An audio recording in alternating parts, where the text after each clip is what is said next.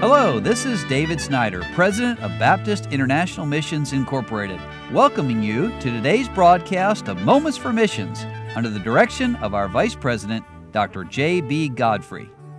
Well, needless to say, the lives of our missionaries are very interesting, and I'm going to share a story today, an interesting story of danger from Nathan Fritz. He and his family are working in the Cape Verde Islands, and he said last week or so has been a little different for us. It's not my desire to be mysterious or overly dramatic in our letters, so I'm sharing some details here. Though the actual robbery only took a few seconds, reliving the details and asking all the what ifs have occurred a lot of brain time. At the end of it all, we praise God for the reminder of His protection. No matter where we find ourselves geographically, we understand that our times are in God's hands. For those of you who want a few more details, and of course, you listeners, you have no idea what he's talking about, Brother Fritz says, I left my house a little before 8 a.m. on a Saturday. I decided to walk to the concrete path down by the ocean. The path itself isn't really long, it's less than a mile, but it takes a, a mile of walking to get me there.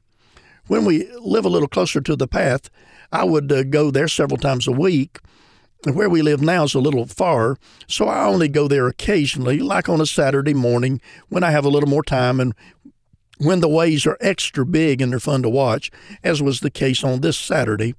So I got to the path on my normal route, down some side streets and a few shortcuts. I walked to the far end of the path, passing probably about 20 other people along the way. One of them was my future robber. When I got back to the end of the path closer to my house, I saw a young man wearing a school uniform shirt and a backpack looking out at the ocean, and I didn't think much of it.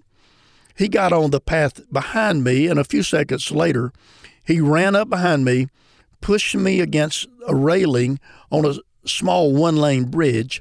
I could not see him. He had his arm tied around my neck. I first, at first, I thought it was some kind of a joke, and I wiggled a little bit. It was then that I realized that he had a knife to my throat. He emptied my pockets with his left hand as he held me tight against the rail and the knife tight to my throat. After he found my phone and my earbuds, he let me go. Honestly, I was still pretty stunned. This was the first time I actually saw the knife that he had been holding against my throat. It was a large, green, ceramic coated kitchen knife we have one almost exactly like it in our house. At this point, he was backing away and he pulled a very old pistol out of the front of his pants, pointed at me, and warned me not to follow him. Now, most likely the pistol did not work, but at this point, I was not taking chances. An iPhone was not worth being shot or stabbed over. Someone just down the path called the police for me, the police showed up about 15 minutes later. We drove around a little bit looking for him, of course, with no luck. It turns out that the school uniform and the backpack are a great disguise. The police took me to the station and we filed a report. I was not so much concerned about my lost phone, I'm sure it's long gone, but rather hoping to keep people like this off the street. In a country highly dependent on tourists, stuff like this isn't helpful. But other than a few red marks on my neck from the knife, I was unscathed. Emotionally, the whole thing took a little toll on me and my wife Tina also. I didn't sleep great for a few nights.